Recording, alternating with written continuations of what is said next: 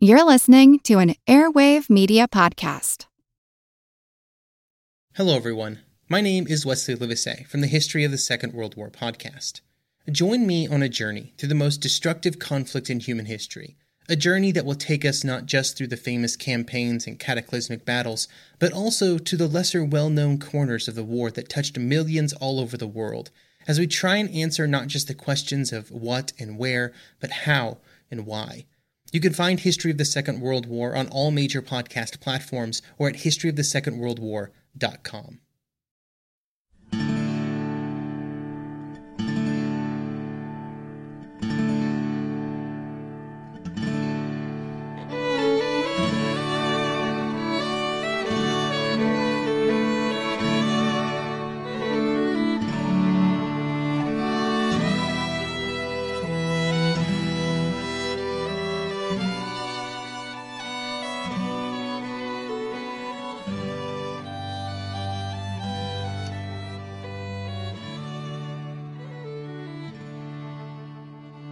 Hey everyone, thanks for tuning in to episode 346 of our Civil War podcast.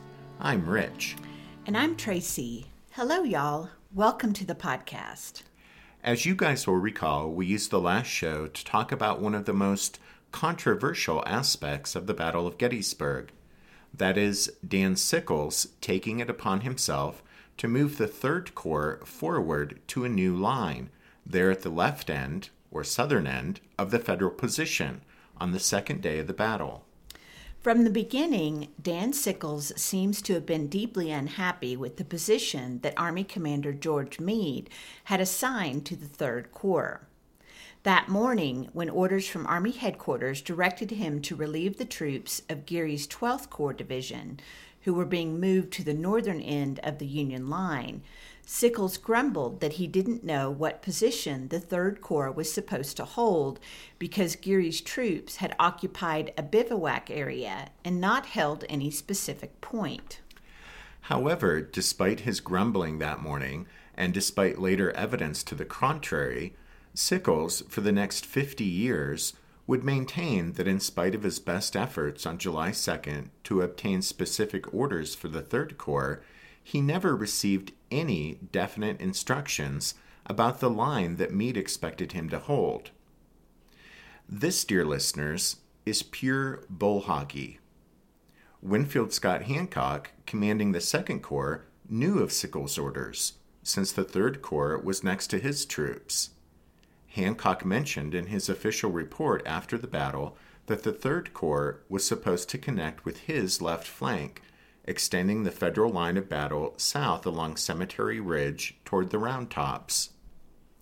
Hancock was a bit more specific in his testimony before the Joint Committee on the Conduct of the War, stating, quote, General Sickles was directed to connect with my left and the Round Top Mountain, thus forming a continuous line from Cemetery Hill to Round Top Mountain.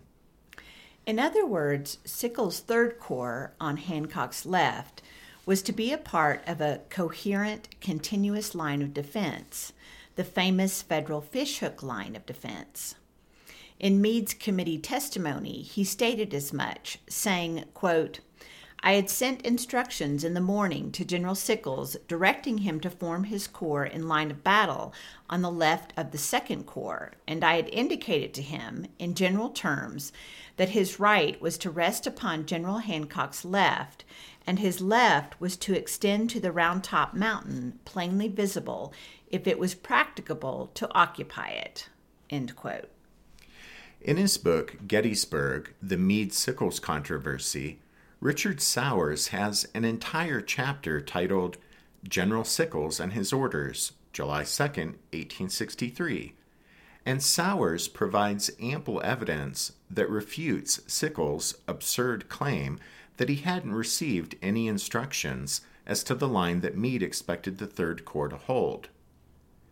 The truth is that Sickles simply didn't like the line that Meade expected him to occupy there along the southern portion of Cemetery Ridge because he, Sickles, considered it a bad tactical position. The line that Meade instructed Sickles to hold did have its drawbacks. It was low, lower than the higher ground out to its front along the Emmitsburg Road, and fairly extensive patches of woods on and immediately in front of this sector of Cemetery Ridge left very poor fields of fire for Union artillery. To Sickles' mind, these disadvantages were reason enough to advance his corps to that higher ground to his front, but he was wrong in much the same way that Francis Barlow had been wrong the day before, on the first day of the battle, when Barlow advanced to that little knoll north of Gettysburg where his division of Federals came to grief at the hands of the attacking Confederates. While it was certainly desirable for a defensive position to occupy strong ground, it was absolutely indispensable for the position to be coherent and sufficiently manned.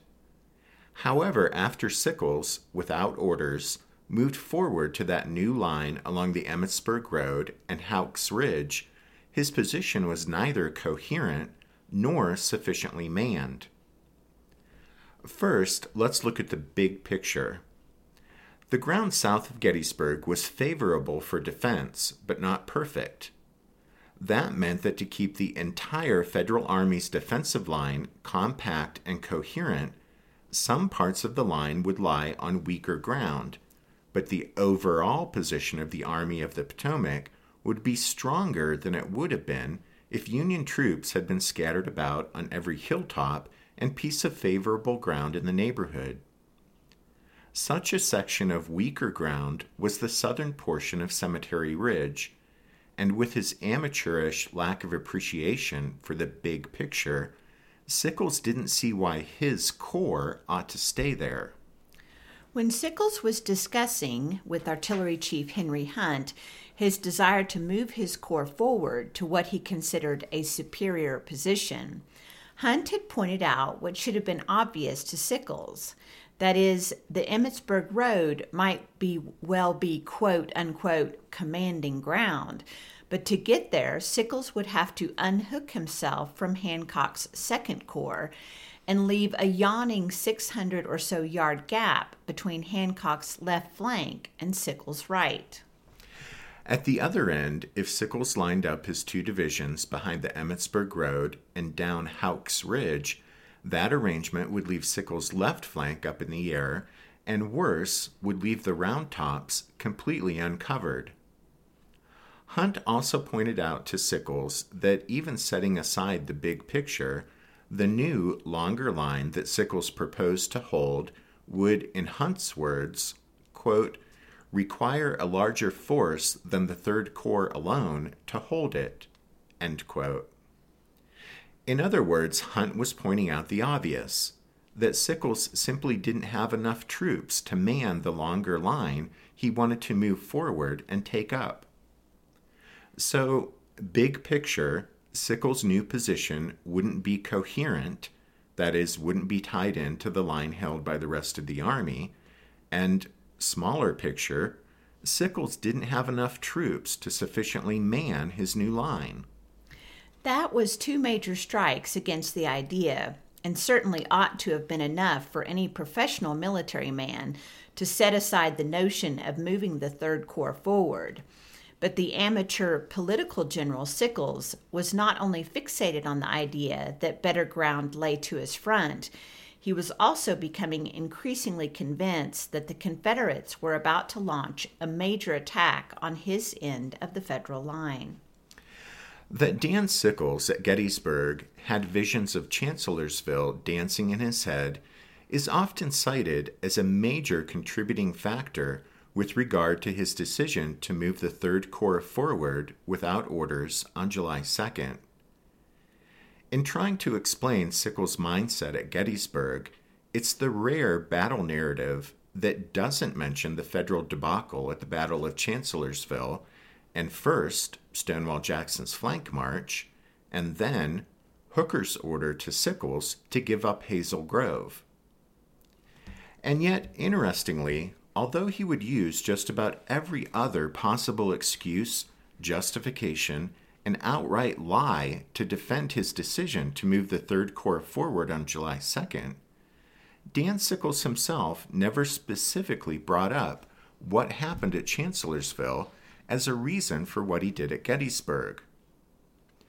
We think that's rather fascinating, since, as I said just a minute ago, historians almost always bring up his experience at Chancellorsville in connection with Sickles' decision making at Gettysburg. And yet, Dan Sickles himself never said that that played a role in the choices he made on July 2nd. Want to learn how you can make smarter decisions with your money? Well, I've got the podcast for you. I'm Sean Pyles, and I host NerdWallet's Smart Money Podcast. On our show, we help listeners like you make the most of your finances. I sit down with NerdWallet's team of nerds, personal finance experts in credit cards, banking, investing, and more. We answer your real-world money questions and break down the latest personal finance news. The nerds will give you the clarity you need by cutting through the clutter and misinformation in today's world of personal finance. We don't promote get rich quick schemes or hype unrealistic side hustles. Instead, we offer practical knowledge that you can apply in your everyday life. You'll learn about strategies to help you build your wealth, invest wisely, shop for financial products, and plan for major life events. And you'll walk away with the confidence you need to ensure that your money is always working as hard as you are. So turn to the nerds to answer your real world money questions and get insights that can help you make the smartest financial decisions for your life. Listen to NerdWallet's Smart Money Podcast wherever you get your podcasts. Anyway, interesting. At any rate, in the last show, we mentioned how the withdrawal of Buford's Union horsemen from his front and flank understandably made Sickles nervous. And then it was that reconnaissance into the woods west of the Emmitsburg Road by Berdan's sharpshooters and the 3rd Maine that settled the matter for Sickles. After that, he was more convinced than ever that the Confederates were about to launch a major attack on his end of the Federal line and that he, Dan Sickles, needed to take positive action to counter that threat, since, in his view, George Meade wasn't paying enough attention to what was going on down in Sickles' sector of the federal position. Somewhat ironically, Sickles reached the correct conclusion, but for the wrong reasons. The Confederates, of course, were indeed planning to attack his end of the Union line but the enemy soldiers, Berdan's sharpshooters, and the Maine men tangled with weren't Longstreet's troops moving into position for that attack, but were instead a brigade of Alabamans from Anderson's division of A.P. Hill's corps. And just then, those Alabamans were simply the southernmost extension of the Confederate line on Seminary Ridge. In other words, they weren't moving into position to attack the Yankees the Alabamans were simply holding the southern end of the Confederate line. In any case, all Sickles needed to know to confirm his worst fears was that there were rebel troops over yonder, and having reached the conclusion that an enemy attack was imminent, Dan Sickles, early in the afternoon, sent the two divisions of his corps forward to take up the new line he had been contemplating. In its final form, Sickles' new line started near the buildings of the Codori Farm on the Emmitsburg Road and ran southwest along the road for about a mile to a large peach orchard owned by a farmer named Sherfy, henceforth known to history as the Peach Orchard. From the peach orchard, Sickles' line bent back at almost a 90 degree angle, running southeastward across an open field down a rocky, wooded hillside to the valley of the West Fork of Plum Run, also known as Rose's Run. Across a field of ripening wheat, known ever after as the Wheat Field, then up Houck's Ridge and along the ridge to where it ended in the jumbled pile of boulders known as Devil's Den. And where the ridge ended, so did Sickles' line, in the air, half a mile in front of Little Round Top, where it was supposed to be.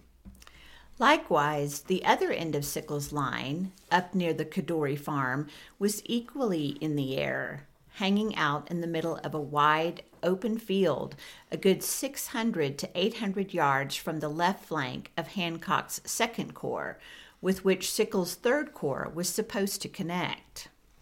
The new line was much longer than the one Meade had assigned to Sickles, and about twice as long as the Third Corps could reasonably hold. especially in the area from the Peach Orchard down to Devil's Den, the line was dangerously thin, with sometimes wide gaps between brigades.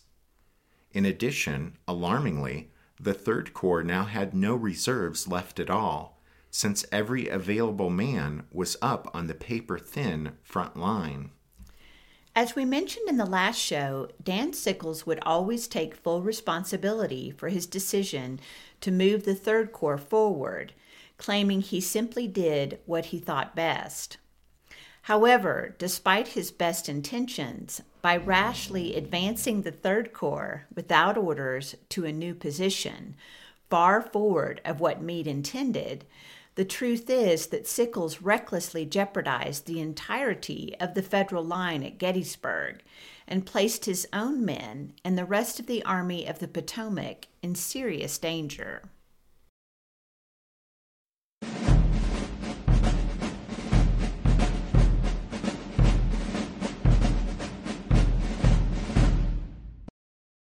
These days, most of the debate over Sickles' controversial decision to move the Third Corps forward without orders on July 2nd has nothing to do with whether the movement was wise or not.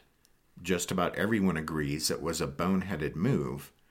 But what most of the debate centers around is whether Dan Sickles, albeit unintentionally, saved the day for the Federals at Gettysburg. In James McPherson's excellent book, battle cry of freedom, he suggests that, quote, Sickles' unwise move may have unwittingly foiled Lee's hopes, end quote. McPherson believed that once the Confederates found the Union left in an unexpected spot, thanks to Sickles' unauthorized move forward, the rebels weren't able to effectively adapt to and overcome that unexpected situation and so their assaults on the Union left on July 2nd were uncoordinated and disjointed and ultimately unsuccessful.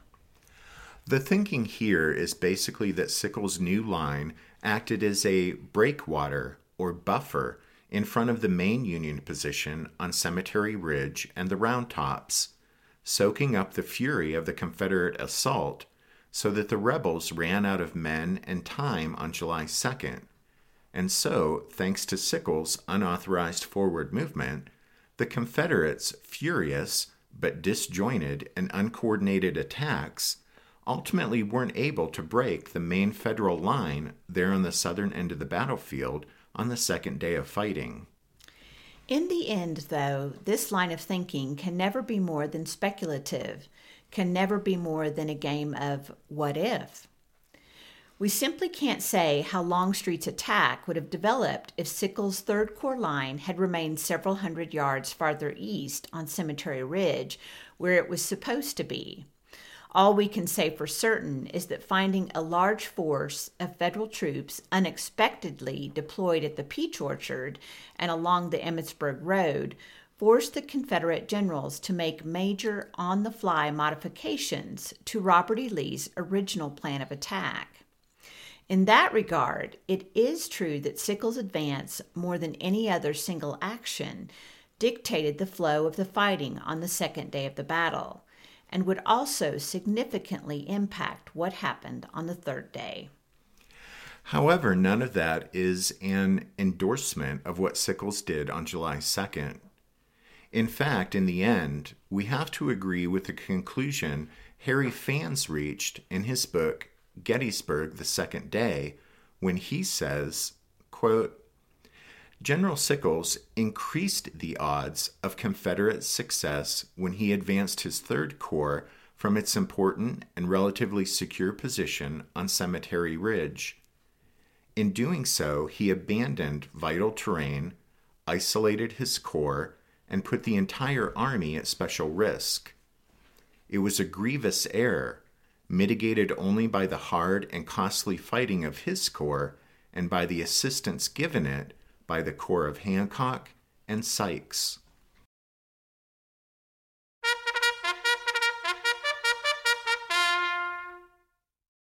That means it's time to start to wrap up this episode. As we do so, we want to thank the newest members who have signed up over on Patreon to support the podcast on a monthly basis. And that would be Ryan C., GP, and Rodney W. Bob H., Cliff K., Robin H., and Barbara B. Andy, Brian S., Randy M., Tom D., and Nicholas S. Then, along with the newest members of the Strawfoot Brigade, we want to thank some folks who were generous enough to make one time donations J Deep, Mike, Ryan, and Mark. Y'all are awesome. Thank you. And thanks to all of you for listening to this episode of The Civil War, 1861 to 1865, a history podcast. Tracy and I do hope that you join us again next time as we see what happened on the Confederate side of the lines after they discovered Sickles' Third Corps troops there where they weren't supposed to be. But until then, take care. Thanks, everyone. Bye.